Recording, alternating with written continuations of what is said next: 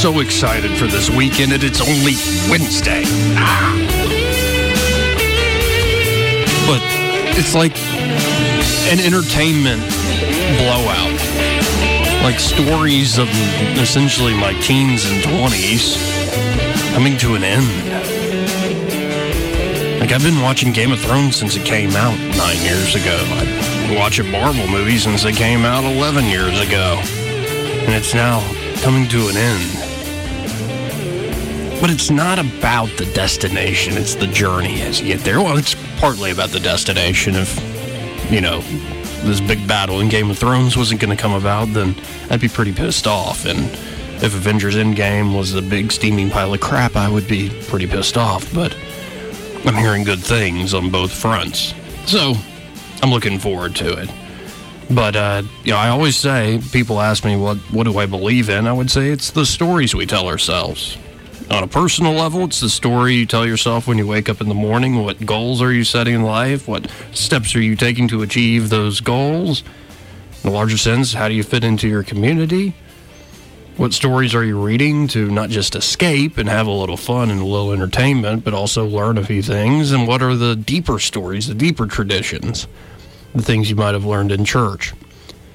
It's the stories that are the most important, and I am blown away just focusing on the Marvel movies for a moment on what's about to happen this weekend, starting tomorrow night, Thursday night, when it comes out to the general public. And by the way, I have two friends here this evening. We have Mister Spotlow. Hello, sir. Hey, man. And we have, well, husband. How are you, sir? Dad. How's husband today? Yeah, how you doing, Eric? I'm good. Oh, well, y'all were just, uh, this week, you've been a part of some movie making. Yeah. Me and Dad. Yeah. Y'all had to play racist? No, it was it was rioters. No, rioters. rioters. Racist rioters. It might be racist, but we were just rioters. Okay. There's the implication of racism, though. Well, yeah, we were always beating up black people, so I guess that's... Set in the sixties. Foam, yeah. Yeah. Rebar. Okay. Uh, well, I mean, that's... I've never been an extra in the movie. Now, I've had... When I was in high school and they were shooting big fish around these areas, I had a few of my classmates ended up as extras. And they had some... You can actually see one of them, John, in the basketball scene. Yeah. He's, like, right behind the team, right in the front row of the bleachers. Um, it's cool stuff. So, I mean, that's awesome, guys. That's a cool opportunity. I'm working all day, so I couldn't have done it. Look at our foreheads. See our foreheads? Yeah, oh. Actually, I do. Yeah, I'm matching. It's not quite sunburned, but it is. Y'all are it's, both very it's, tan. Yeah, it's mellowed since yesterday. Yeah, but yeah, uh, my I was, I was oozing out of my forehead this morning because of all the. Yeah, it was horrible. I'm dumb. I'm tan, and I'm going to do it again tomorrow. Well, imagine the movie y'all were in was, I mean, probably a few million, if not more, budget. A lot. Good, good budget though. A lot. But I can't imagine working on a movie that probably had a hundred million plus budget, like Avengers Endgame or Infinity War. These movies, and people are like, why would you spend? Why would Disney and Marvel Studios spend that much money on making a movie? Because here's the figure. Here's the number that is expected. The already global opening weekend record was set by Avengers Infinity War last year at about six hundred forty million dollars in one weekend worldwide. But that figure last year did not include China, because the movie didn't open up in China the same weekend as everything else. So it didn't count to that opening weekend number. It's opening in China this year. It's opening all over the world. Across cultures, different languages, blah, blah, blah, blah, blah. Different politics, whatever, religions. And they're expecting Avengers Endgame, this culmination of eleven, twelve years of storytelling, to gross around eight hundred fifty to nine hundred million dollars in a weekend. Mm-hmm. It'll reach over a billion dollars, they're thinking, in a week. They've never had this many pre-sales in China. All of those websites like Fandango and all these sites that you can buy movie tickets early, they said they've never seen this amount of tickets go this early, this fast. It's like a huge cultural event. So for folks who aren't into this stuff, I don't necessarily feel bad for you. It's your choice. I mean, maybe you're just not interested in this stuff. But I, re- I can remember points in my life where There was a period where I was like, stupid superhero movies. Who needs that crap? Never. Never. It's I'm at that point right now. You are? Of. Yeah. It's like I, I watched Infinity War. Yeah. But I think I had to watch it like three or four times just to be able to finish it. It is long. Well, that one was two and a half hours. He's turning into the father I never had. This movie upcoming, Endgame, is three hours long. Yeah. It's like Lord of the Rings Return of the King. Not the extended version. Return of the King D V D set. Like twenty-five it's, hours. It's like five hours long. It's unreal how long that extended cut is. But I, I don't know. I, I love anything that I can sink my teeth into. Mm-hmm. Where you can go and enjoy these movies. They're just great entertainment. Great special effects, cool action, um, good storytelling in the sense that there are nice character arcs, blah, blah, blah, blah, blah. But when you also have, and so you can just consume it like as escapism, as entertainment, but you can also sink deeper into these worlds and the world building they've done. And that's the stuff I love because you can really get into it. It's insane how they go, You, I mean, how they do it. You know, there's like that timeline. There's not really a timeline on how we get it, but there's a different timeline on how, like, everybody has come out. And I mean, think of even Hulk, the the first right. Hulk that sucked. Oh, with the, they had to change the actor. Yeah, the first Hulk. Right. Yeah, but it's still there, you know. And I mean, the point is there. Well, and if you go back to the Iron Man, the first one, directed by Jon Favreau, fantastic. That's yeah. still a great movie. Mm-hmm. It's fun to watch. The first Captain America movie, really cool movie. It's like a superhero World War Two movie. Even even if they did suck, I still love watching them. Right. Well, yeah, and there. But that's one thing. There are plenty of movies out there, like uh, like terrible movies, like uh, Showgirls. Oh, I've terrible, never seen it. Terrible movie. Just doesn't make any sense. It's, it's not the acting is. Abhorrent, especially for a lead actress. Never seen it. I saw stills, but I've never seen it. She had much better acting skills than Saved by the Bell, that actress. I mean, and they hit some hard topics on Saved by the Bell, folks, didn't oh, they? I mean, oh, like the one man. where, was it Jesse's hooked on... on Speed. Oh, uh, yeah. Well, mm-hmm. I think they're technically like caffeine pills. Uh-huh. Yeah. I mean, wouldn't you as a parent rather hear that? And, you know, with the opioid crisis and... things out there these days is like, oh, good, you're just taking a lot of caffeine pills. Though I could see, like, real poignant and somber, like, Fox News documentaries. Some, my child is hooked on Red Bull. Yeah. No, I mean... Their not, pee is green.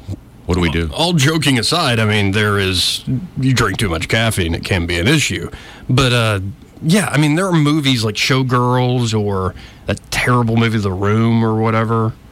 Um, I'm trying to... Th- James Franco made a movie about that director. Uh, and there are movies that have these cult followings, but they're not really good movies. Uh, okay, the Franco one... The yeah. Ro- it's not... The Room is the movie, but then he made made a movie about the movie. Yes. Uh, that is Because nuts. the guy's just that what is crazy. The, the, uh, I can't remember his name off the top of my head. Disaster Artist? Yeah, something like that. Um, so there are cool movies where you get cult followings, and that's fun to go watch a what's really a bad movie, but everybody, uh, you kind of make fun of it. Yeah, and you enjoy it. And like the Evil Dead movies became self-aware. They became campy on purpose. Yeah. And that's fun, too. But when you have a phenomenon that is, it's almost like Star Wars all over again. I'm not talking about the new Star Wars, which still make a lot of money. I mean, like the first time Star Wars comes out. Like in the seventies for people. Mm-hmm. And it's this huge phenomenon. That's what we're going... It's happening now. And it's not only happening in film, it's happening in television with Game of Thrones. Huge impact. And, I, you know, some people might think I'm, I'm making too much of this. But what was the whole idea during the Cold War with the Soviet Union? Yes, we beat them geopolitically. That's why people claim we got to go fight the Vietnam War without actually declaring war, because there could be the domino effect. If Vietnam falls, the next country will fall to... the communist menace. But one of our best weapons against communism is like, okay, look at East Germany, run by the Stasi and run by the communists. Look how poor they are. Look how oppressed they are. Look how they don't trust anybody and everybody's spied on. And then look at West Germany. That's essentially the West in capitalism in general. Look how prosperous they are. And so you could make, it's what you could say now. And I'm sure what the president has been saying to Kim Jong-un. Look at South Korea. That could be you. Why are your people so poor? Why are you always having to resort to these incredibly violent means? of controlling your population. I mean, literally having family members turn against one another. Weekly, they have to go in and give confessions. Like, who in your family is not loyal to the regime? And if you don't have anything to tell them, well, you better have something to tell them. Mm-hmm. So they sow distrust and disunion, all this sort of stuff. So our greatest weapon in the Cold War, and I think it's our greatest weapon now, is culture. Is, like, hey, yes, you can follow the hardcore things like freedom, democracy, private property rights, capitalism, these basic ideas, but it's more the fruits of those things. And so, yeah, I, you know, I can be as cynical as anybody else. It's just a stupid movie, and people are spending their money on it. But no, when an incredible, compelling story is told over more than a decade, and it's not only capturing the minds of, say, the English-speaking world, where these movies come out of, it's also capturing the minds of Chinese citizens, millions of them. It's capturing the minds of all people all over the world. That, I think, has to count for something. Like, when I'm watching the W W E put on an event in Saudi Arabia, and you can tell the ruling class could give a, a damn about it. But when you see young kids in the arena knowing the same exact chance an American kid in Alabama might know about wrestling, who's the good guy, who's the bad guy, here's how we chant, or this is what we say when a certain thing happens in a match, that has to count for something. It won't change the world. It's not a silver bullet. But I love it when these moments of what should be, at the end of the day, somewhat frivolous things, like, uh, oh, we get to go see a movie.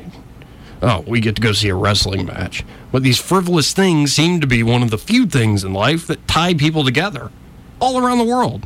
No matter if you're in a uh, essentially Islamic theocracy or a Chinese atheist, communist authoritarian state, or, well, America. I love this stuff. That's what we all have in common. We just, we want to be entertained. Yes. Be happy. And that's what everybody wants. Well, and it suggests that there are something, say, in these stories that are beyond just the language and the politics and the religion. Emotions. Yeah, that, well, and people can recognize that's a hero. Yeah. That's what a hero does. Good guy, bad guy. And, oh, and that's a hero who isn't perfect. That's a hero, like in the case of Stone, Tony Stark, when he, or Tony Stank, as uh, one of the Stan Lee cameos says, I've got a package for Tony Stank. um, where he starts off as kind of this troubled, spoiled playboy, brilliant, spoiled playboy. You know, sleeps around and blows things up and drives fast cars and all this stuff. And but then he kind of finds responsibility, shuts down his weapons program, starts trying to save the world. But oh no, then there's a problem with trying to save the world. Sometimes you go too far and you create more monsters than the ones you were even trying to defeat. It's a cool story. It's like Thanos, man. I mean, everybody's like, "Hey, bad guy, bad guy," right? And then oh. Dad's dad over here is like, he I, I got the right idea. Yeah. You know? No, I mean, if you've got a thing called the Infinity Gauntlet that can do whatever you want, manipulate time, space, mind, reality, soul, and spirit, and all this stuff, you know, wouldn't you just create more resources? Nah. Instead, his solution is, let's kill all living, half of all living beings in the universe. Glass is half full, glass is half empty. Right. So it's, uh, I, what I'm getting at, though, is there are things deeper that go beyond just sort of your nation or even a lot of the things we explicitly identify ourselves with. And people can recognize that's a good guy, that's a bad guy. These are the values and virtues of the good guys and bad guys. And often the good guys, the heroes, aren't always great. They're not perfect. And often the bad guys, like Thanos, make sense. Their motivations, you might not agree with their ends, but you can see where they're coming from. Right. And those are always the best guy, bad guys. It's like the bad guy that you root for. Yeah, I just sometimes, and this is where comic book movies get a bad rap, in the sense that sometimes the bad guys are just these two-dimensional, I just want to see the world burn. And it's like, yeah, it's like, well, why? Well, because, because I can. Yeah. Why not? No, there's going to be a giant sky beam that shoots in the sky and a bunch of armies and spirits. I mean, there's there are plenty of cliches out there. There's anytime something is successful, there will be a lot of copycats, and they will be, not be as good as the original success. And it just happens. It's like uh, old video games. They're, they would take essentially the same exact game. And what you would have to do, I think it's like old Atari, if not older than that, and you would just put like a like a template over the screen. So it would go from Space Invaders to like Centipede. I know those aren't, that's not correct exactly, but it's essentially the same game. You just put a different like screen over the yeah. top of the actual screen. That's awesome. Upgrade. Or like the idea of, okay, this is like Transformers or Star Wars. This That's a great history with Star Wars toys, where it's like, well, we've got this stupid little kid's like ray gun and hat. We'll just put Star Wars on it. Now it's a Star Wars ray gun. Looks like nothing in the movies. Doesn't look like Han Solo's pistol by any means, but we can sell this crap to kids. I'm not uh, naive in the sense that, yes, there's a lot of stupid consumerist crap out there, but it's always back to the originals. And, like, when the original hits, there's a reason people want to copy it. And it's very hard to recreate, very hard. I, and you, it can apply to politics. I think there are a lot of imitators out there. Like, I mean, can you really see somebody, though, trying to imitate Trump? I don't, I don't mean like the, this, you know, doing his voice and all this stuff. I mean, like, could somebody, in your imagination, folks, could somebody come around in politics and out Donald Trump, Donald Trump? I highly doubt it. No, there's no way. No way. That, that's one of those experience things. It, we've talked about it. You've got a lot of knowledge. I've got a lot of experience. We balance each other when we yeah. talk. So it works. Nobody's got the same experience as Donald. So there's no way anybody can mimic him whatsoever. Right, he's got such a personality. It's, well, it's like to talk wrestling for a second. It's like Hulk Hogan. And then, okay, Hulk Hogan's getting a little older. It's kind of playing itself out. Who's going to be the next Hulk Hogan, brother? And actually, it's not. It's somebody who's com- not really like Hulk Hogan at all. It's Stone Cold Steve Austin. And he's actually very different than Hulk Hogan yeah. and how he reached people. Well, who's going to be the next Stone Cold? Well, The Rock's happening at the same time, but he's a little bit different. And then John Cena's nothing like those guys. Like, I mean, it's always somebody who really knows themselves. And it could be in wrestling, it could be in politics, it could be in business. Who really knows themselves, gets their stuff together, sets a goal, and just goes for it. Some of it, yes, is just natural talent. But most of it is, I really got my stuff together, and I just started going forward the best I could. And occasionally, for some people, it snowballs into an amazing thing, better than they probably could have ever imagined. And I love it in movies. I love it in sports. I love it in politics to a degree, though politics is such a dirty game. I was talking with uh, Southern Wood off air, and it is, it's disturbing to me that, you know, when you go see, like, a sporting event, what you're really arguing over, occasionally you might argue over a call in a game, like what happened with the the Saints this past year, or what happened at the end of the Auburn game against Virginia in the Final Four. It's like, that's not a foul. Yeah, it kind of was a foul, or whatever. You shouldn't have bumped him with your hip, all right? It was a foul. You, you didn't go straight up and down. You ran into him.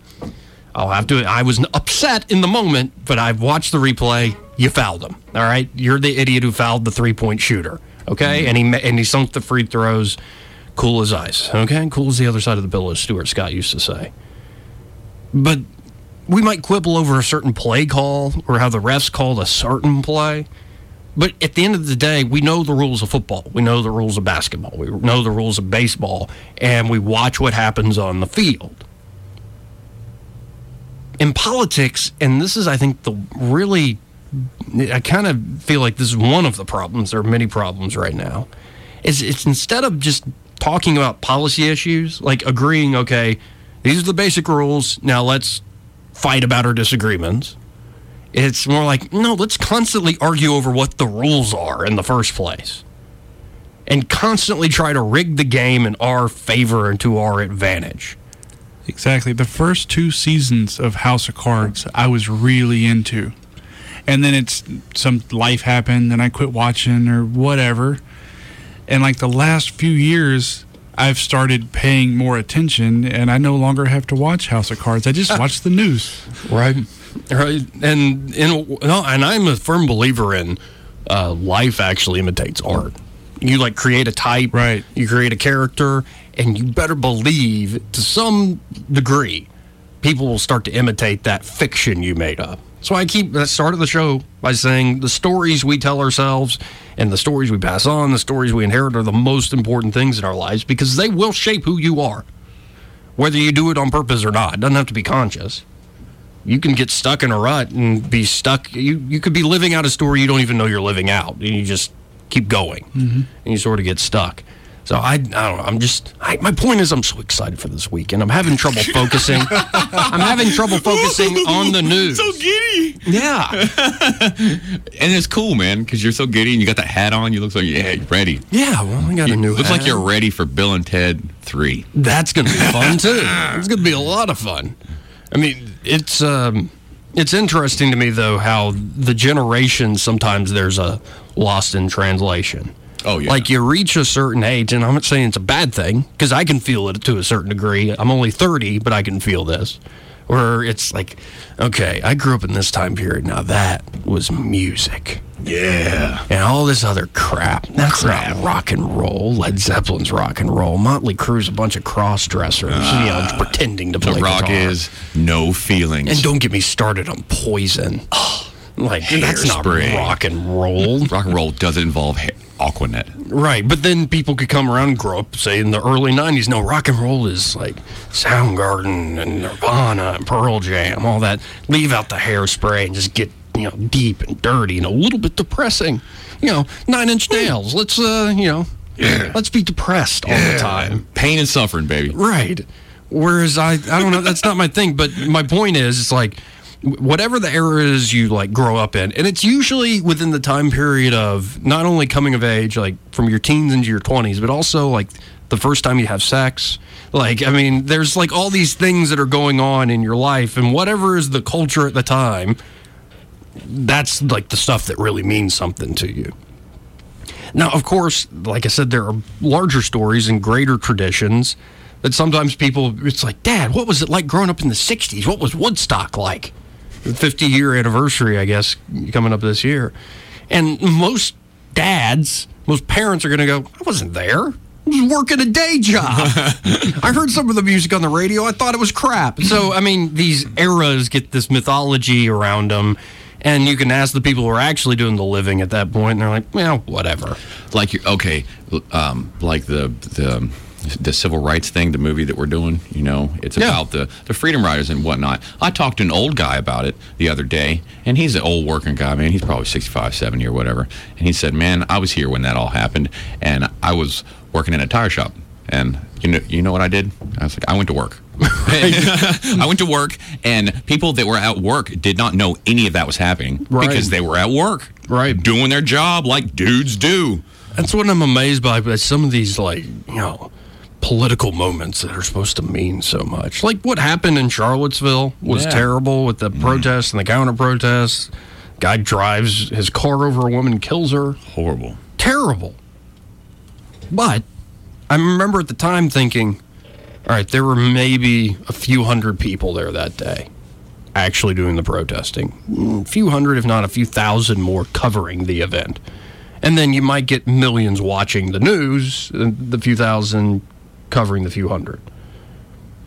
But while a few hundred people were yelling at each other over a statue, which it might mean something to you, it might not, and it might mean something to you in a bad way, it might mean something to you in a good way, most people are going about their lives. They're going to work. They're going to work. Or they're enjoying a perfectly serviceable Saturday in, you know, a park. Yeah. You know, on a picnic with the family, or watching a Marvel movie, or watching, catching up on Game of Thrones, or wrestling, or whatever it is.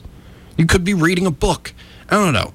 I, I sometimes think our political discourse in particular, because the news always needs something to talk about, grabs onto these events and tries to make them mean more than they actually do. It's like, oh, here's this symbol that now represents our time. Now, there are a few where you have to give it their due. It's like, you know, going to the moon in nineteen sixty-nine. It's a big deal. Not most most people didn't do that, but they watched it or they heard about it. And it's an incre- it's a moment that you can't forget. nine eleven was one of those moments in a more tragic way. J F K being assassinated, very clear. Watergate, very clear. There are very clear moments that happen.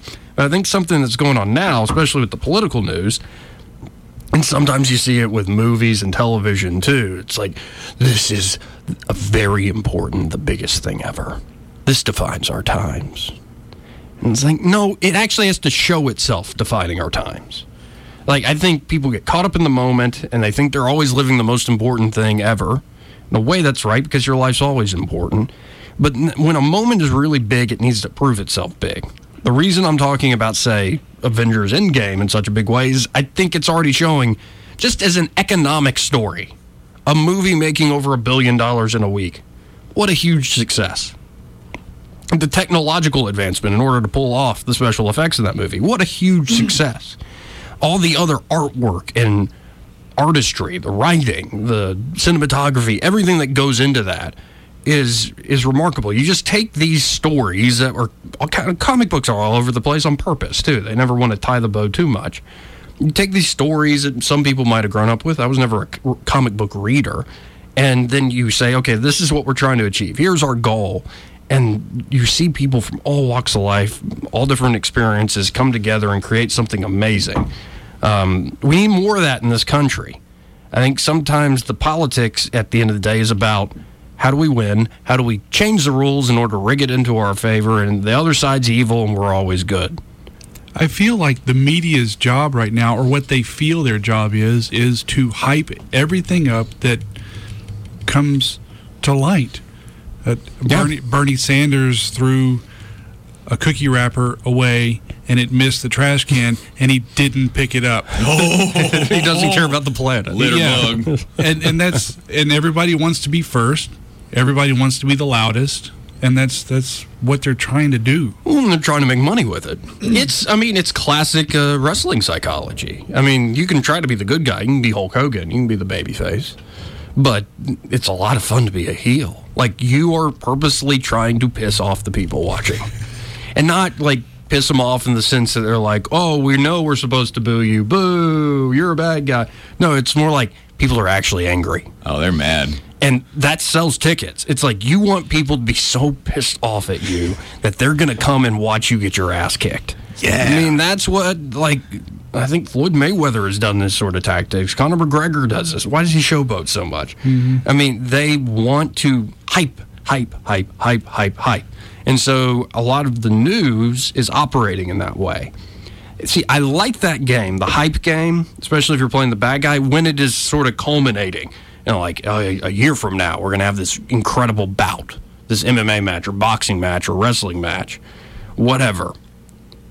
But when it's every day, the way we make money is by pissing people off and telling them their world is very wrong and broken, and here's how it is wrong and broken, and here's who to, who's to blame, and it never really has any payoff. There's never really any blow-off. There's never really any closure. It's just constant outrage. Be pissed off. The world's going to hell, and these particular people are to blame. It's a terrible model. And they make money with it. It's a great model for making money. Don't get me wrong. For some reason, outrage really sells. Outrage, in a way, is what drives... Why do you think you see this stuff on Facebook and Twitter? Because they've crafted algorithms not to... This is what I think a lot of people get wrong. Facebook... There might be people within that company, for instance, that are definitely left-leaning politically. But what they're really doing at the end of the day is we want to keep you on our website. We want to keep you on Facebook so you see more ads. And we can tell our advertisers, look at how many people are staying on Facebook for this long. Because they're mad. Right. And so they figured out anger and outrage really keeps people on the website, keeps people engaged and commenting, and they can find out more things about those people. So really what's going on is how can we craft algorithms that keep people fixated on our product? And the awful spinoff is that it affects the politics every day. I don't think it's uh, healthy for us. We need some sort of conclusion. We need some sort of blow-off or settle the situation. That's why I find I went on a rant yesterday about the Russia-Mueller report thing. Is I thought the Mueller report would be some sort of objective standard as much as something can be objective in politics. No, not at all. Everybody's still as divided as they always were. Everybody's still ready to fight over it. It didn't conclude anything. It's just more of the same. Exactly. I was watching the screen earlier. It was like, investigate the investigators. Mm-hmm. I mean, like, when does it end? Well, and continue the investigation that Mueller started. Yeah.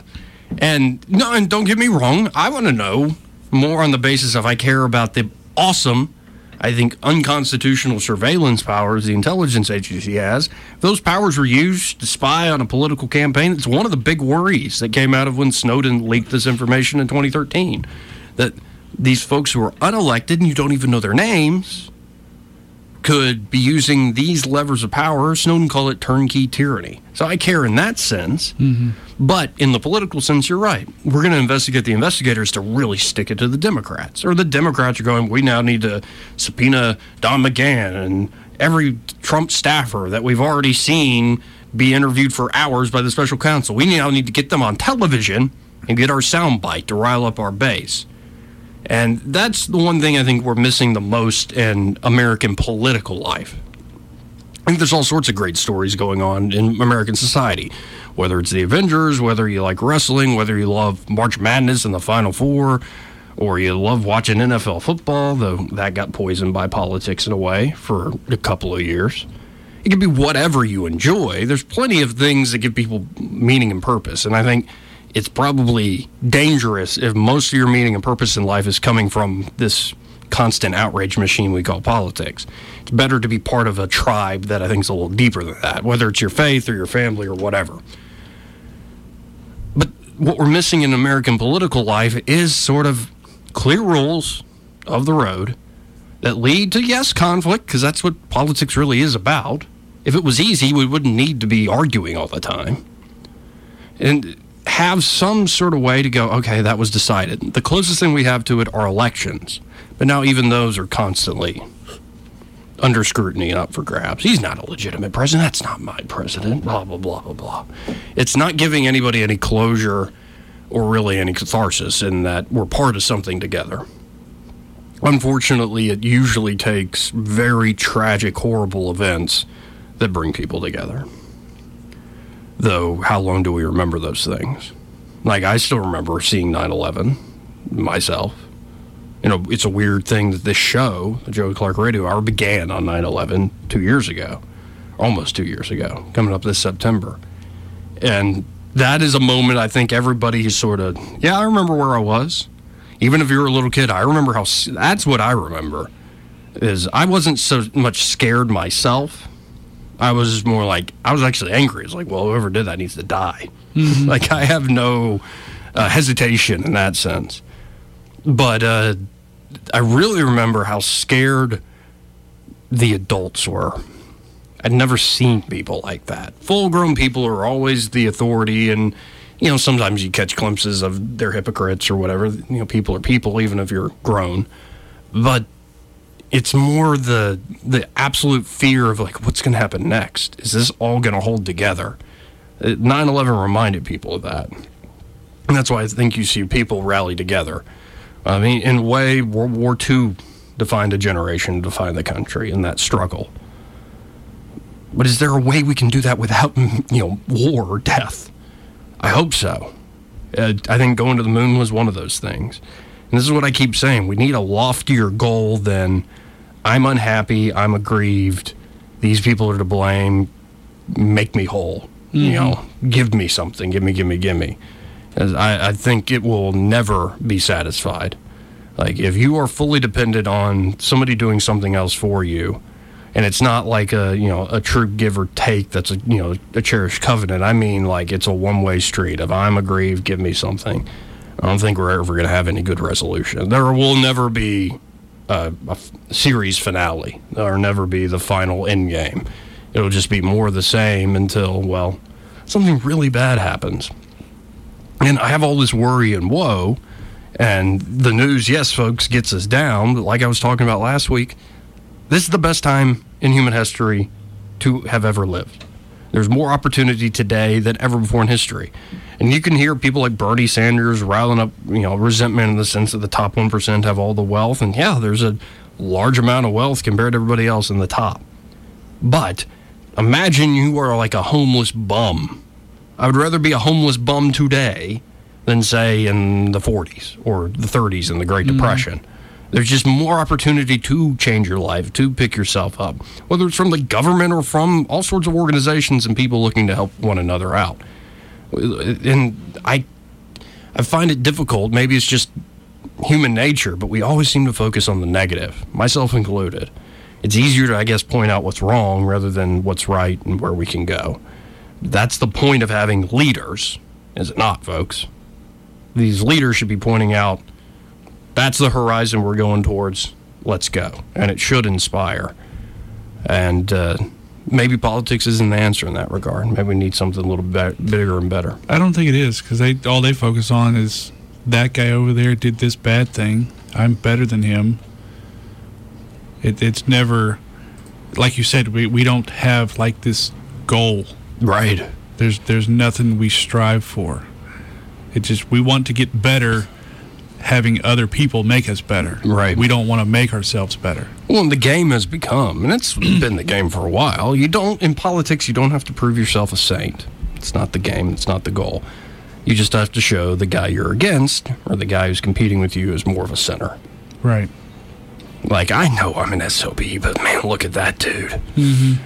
Um, that's the game we're playing, and I don't think it's going to end anytime soon, so I think the best we can do as individuals, as people removed from being right in the heat of the game, is, you know, look for things that give you meaning. And it starts by, you know, giving your own life goals, but you should enjoy these moments. I'm going to enjoy Sunday.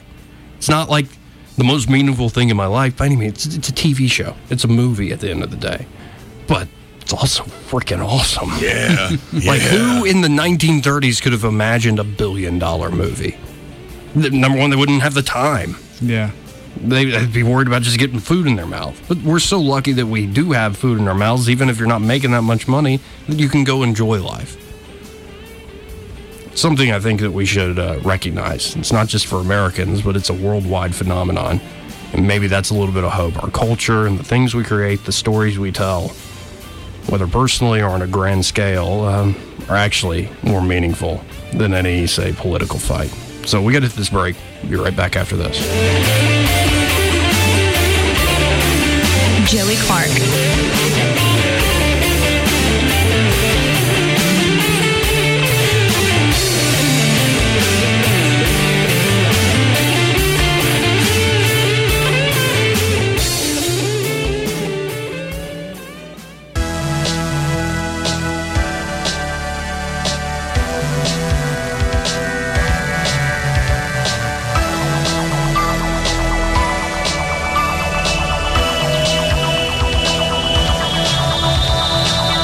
Joey Clark.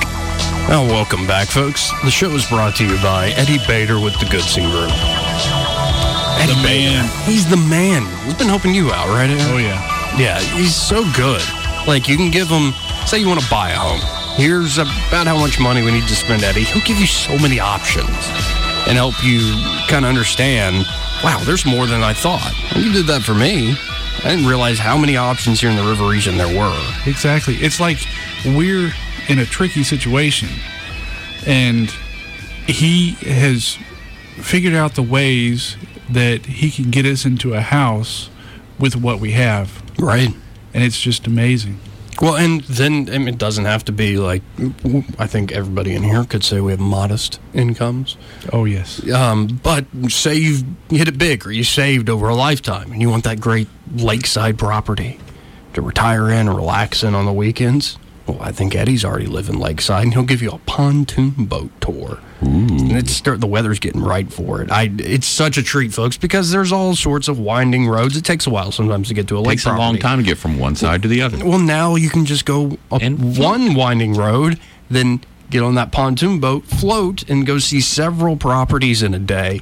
It's a great experience, and Eddie's a great guy to do it with. Down to earth, really knows his stuff, too. He changed his own life with real estate, investing in it. He knows how to manage properties. He knows how to pull off a successful open house, the sort of renovations and repairs you need to do before you ever put a home on the market. And he does know also how to walk through a potential first-time home buyer. Maybe it's not your first rodeo. He's not going to talk you your ear off. He's going to go, okay, you want this, you want that? All right, here are your options. Let's make this work. So if you're looking for an all-around down-to-earth, great real estate agent. Buy or sell a home for you, folks. Give Eddie Bader with the Goodson Group a call. His number is three two two, zero six six two. Again, that number for Eddie Bader with the Goodson Group? three two two, zero six six two. Man, what a voice. That was, that was the funniest thing last week. Emily was like, do me a favor, I'm busy. She, we were, she, she, she was driving. Mm-hmm. She was like, text Eddie, tell him this, and get him to send you this listing that he showed me. Sure. And I was like, dang it, I don't have his number. Oh, wait. three two two, zero six six two. Yeah. That's yeah. the point, baby. That's the point. Uh-huh. Uh, and, you know, I was talking earlier, I've touched on this before, um, but it's, you know, fair enough to revisit. I'm doing a show five freaking days a week. Uh, this idea of the outrage machine. Outrage plays. Outrage hooks people in. How do we change that? Because people are always going to try to make money. Whether it's a stupid, you know, reposting, like, libertarian website, which I used to write for. I understood the tricks of the trade. Oh, here's how you come up with a catchy headline that'll hook people in. Here's how you do your search engine optimization. Here's, I mean, it, and it kind of made me sick seeing how, how simple the game was, mm-hmm. in a way. And if, you know, if you want to make money doing it, you got to play the game. So fair enough. I'm not going to knock people who do it necessarily. But whether it's a, a little website or it's Drudge Report or it's, you know, Fox News or M S N B C, they're going to continue to do the things that make them money. The way we change any money-making venture, and we're not the ones running the business, is not by protest and boycott and having the government come in and control big tech or the media or whatever. The way we do it is we change ourselves. And the way I would put it is this. Say I am, you know, telling you about Eddie Bader. Or say I'm, you know, I have a restaurant that's a, a sponsor. And I tell you all about this restaurant. If you're not hungry, you're not going to go eat. Right. Like, ever, and this is one thing that I find amazing. Content marketing does work. Advertising does work. Radio really is an advertising business. What Facebook is doing, they're an advertising business. Mm-hmm. That's their model. And they're also selling your data, too. That's a whole other story. We're not selling your data, folks. We don't know that much about you here at the radio station. Or do we? Anyway, advertising isn't some magical thing. If you are looking to buy or sell a home, and you hear about Eddie Bader, then give him a call. But if you're not, you're in a home that you're happy in, and you have no plans to move, like you found your spot. Whatever I say is probably not going to convince you. Nope. And I think there are too many things, like, there are too many people that are marks for the outrage. There, and it's a essentially an old con man or carny term. It's now used in wrestling, too. You're a mark. Like, when I convince you to have the reaction that I want it to have, you you were acting like such an effing mark. You're my you sucker. Idiots. Right. But then it's not always a bad thing in the sense, you know, the con man connotation is, is one thing. It, it's more like, hey, we have this idea, we have this product or this service. Hopefully you're interested in it. If you are, here's a really good person to do this with. But, you know, I see ads all the time on Facebook or Google. Sometimes they work. For instance, I saw IHOP's new cannoli pancakes. It was Saturday morning. four twenty happened to be the date. I'm like, it's eight thirty in the morning. It's raining outside. I'm not getting in my car. I'm ordering some of those pancakes, all right? I'm going to have a cheat day. I'm going to enjoy myself. You plant a bunch of seeds, and you see what grows. Right, but then when I see, like, you know, ads for two hundred dollars boots or sixty dollars, like, T-shirts, like, oh, you've been working out, bruh. But the like, here's these this T-shirt that's cut just to accent your muscles, and you click on the ad, and it's like, eighty dollars for one shirt? Mm-hmm. What's wrong with you people? Goth I'm, Crocs. Right, I'm not buying that crap. They're two hundred fifty bucks for some Crocs with sp- st- uh, right. studs on them. So in a, in a sense that you have to be ready to bite the hook. You have to be a mark. And, you know, on some things, they're necessary. But I think too many people in polit- who watch politics, who consume this stuff, let Google, Facebook, M S N B C, Fox News, Drudge Report, and even, say, us at the radio station, don't let us do your think thinking for you. And I'm not saying you do, but to the extent anybody does, that's not a good way to live. You always need to, to the best of your ability, I know we're busy days, busy schedules. There are days I don't even want to watch the news, even when I'm supposed to. But you have to, in some way, keep a little bit of independence to realize, you know, when you're watching, say, Fox News, why am I so pissed off right now?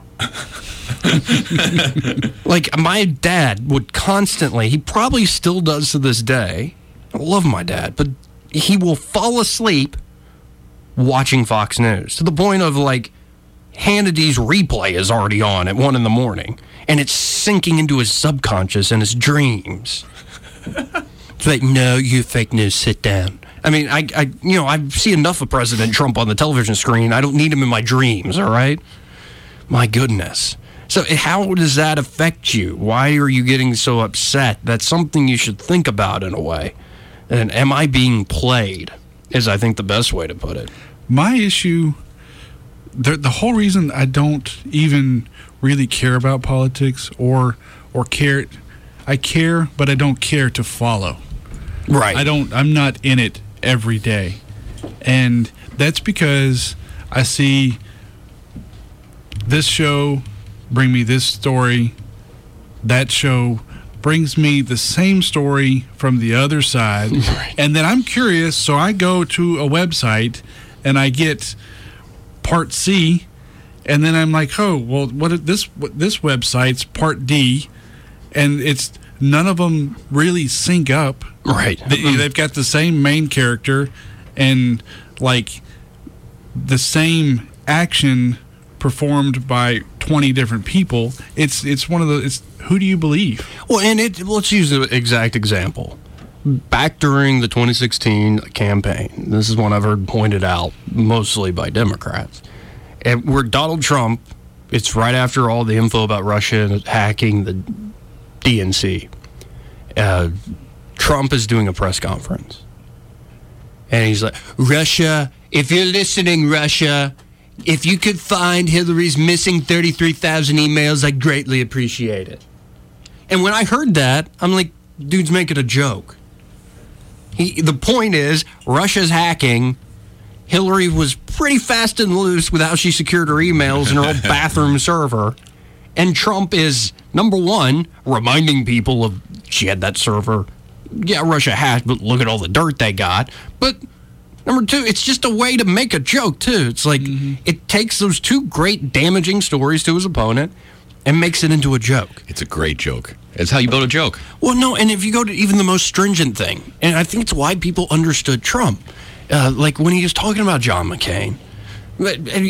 Because let's not kid ourselves, folks. And, you know, I have a grandfather who served in Vietnam. He's told me a lot about it, mostly in recent years. And he remembers coming back and how toxic it was to be, the treatment a lot of soldiers who came back from that war received. I don't think that was right.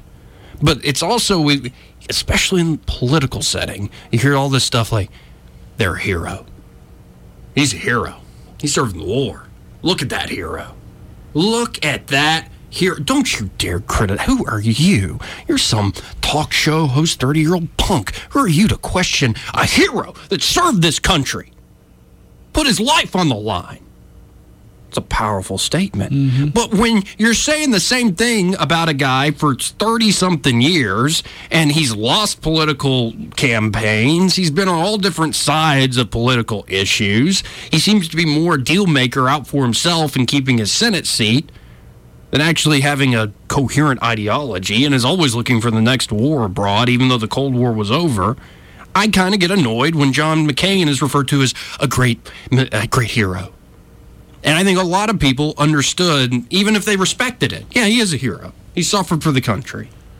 Even if people agree with that, it's more that it becomes a just tried and true political cudgel to beat people over the head with, well, you might not like my policy, but do remember I'm a hero. So that's in the ether. That's out there in the political culture with John McCain. And Donald Trump is being told that. You know, he's criticizing McCain. I think it was Frank Luntz, the idiot who wears one thousand dollar suits and twenty dollar tennis shoes with him. It's like, good God, man. You can get nice-looking shoes that are comfortable, you dope. Um, so he's like, but what about John McCain? What, well, he's a he's a hero. Well, I like I like he's I like heroes that weren't captured. He was captured, all right? And to which...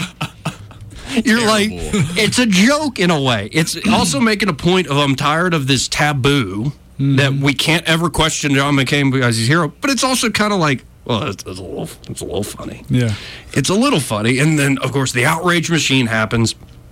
And that's what I think happened with Trump a lot. People would see him do something, and to your point you just brought up, I would see it and go, that's hilarious. I don't know how much I agree or disagree with it, but that's funny. That's, yeah. I, that's obviously a joke. And other people just freak out. How could you say such things about John McCain? And it's one thing if you're Meghan McCain and you're McCain's daughter, but if you're just the average person, okay, jokes are supposed to, you know, jokes usually aren't that good unless they're at somebody's expense. And you need to piss off a few people at least, or else what good is the joke? Right. There's very few that are good. So I, I think there it often happens, and this is what I keep saying. We don't really have, we have facts in the world. We have policies that I think, based on the facts, we better for people. We also have values, and I think there are policies that uphold certain values I cherish better than other policies. But at the end of the day, that's not what politics is about. It's about, how do you interpret the symbol? Like Trump saying something about John McCain. How do you interpret, say, the Access Hollywood videotape? When you're famous, they let you do anything. You can grab them by the... How do you... When you see that, how do you interpret it? Is he just... He's committing sexual assault left and right, just grabbing people by the, the hoo-ha all day long? Or is it more him going, I'm famous, I'm rich. I get away with a lot because I'm famous and rich. Not because, oh, I'm doing things... It's more like Tiger Woods, Arnold Schwarzenegger.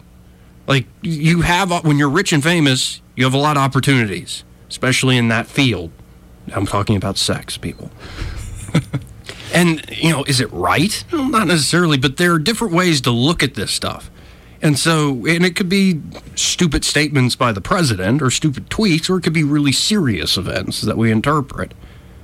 Politics at the end of the day is, how do you interpret certain symbols in order to gain power? That's really it. Throwing symbols out there, interpreting them in a certain way, usually to stoke people's emotions, not their minds, in order to win and wield power.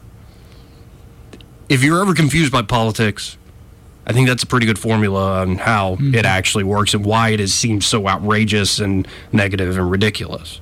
Because the game is not to tell you the truth and not to make good faith arguments. It's about rigging the game in favor of people's favored symbols. The one thing that I think we could be better at as a society is the thing that always bothers me is Cindy hits John, and Brenda gets mad about it. Mm-hmm. She wasn't anywhere near the fight. Yes! Thank you! Thank you. Brilliant point. Yes. The, we, we Don't care, be a Brenda. We care so much about other people in the wrong way. Yes. Yes. It, it's that's. I think if we could, if we could quit, if we could let, if somebody stands up and says, "I've been oppressed," or "I've been harmed," yeah, or hurt, then support them. But if they're not, then why are you making such a big deal about it? Right. Well, and also it's more like, are you? Do you really care? And it's a mix, of course. Yeah. But do you really care about the fact that, what is it, Cindy hit John and Brenda's pissed? Yeah. Brenda, are you really mad about the harm caused? And do you want to, like, go give John a Band-Aid or, you know, a kiss where it hurts? Or, why the, why the, where, where did Cindy hit John? Because that could be a hell of a kiss. um, but do you really care that he's hurt and you want to remedy that hurt? Or do you kind of care that he's hurt, but you also want to show how good of a person you are by calling out Cindy for that's, hitting him? That's what they want to do. They want to be a good. They want to be seen as a good person. Yes. They don't want to be a good person. Right. They are, that, in well, my, that's how I feel. Well, it's tough. That's why your dad. That's why he's dad. Totally, and the stash. Yeah, you, the mustache plays. Brings out words in him that I've never... I thought I had a mustache that was, you know, good last year around Christmas time. No, your mustache plays. Yeah, you that's... good. I mean... I'm going to keep it for a while. I've been calling him Dad. Please don't chase me with any fake rebar, though, anytime soon. I don't no. care if it's fake. Please don't hit me with anything. Uh, well, this was a fun, free-flowing show, yeah. I think. Yeah. I'm so pumped for this weekend. I'm so excited. I mean, if the news isn't all that great, folks. It's all the same crap we've been talking about for years now. We'll see if anything big breaking happens tomorrow. But until then, thank you, gentlemen, for joining me. Thank you, folks, for listening. I'll be back. Adios. Joey Clark.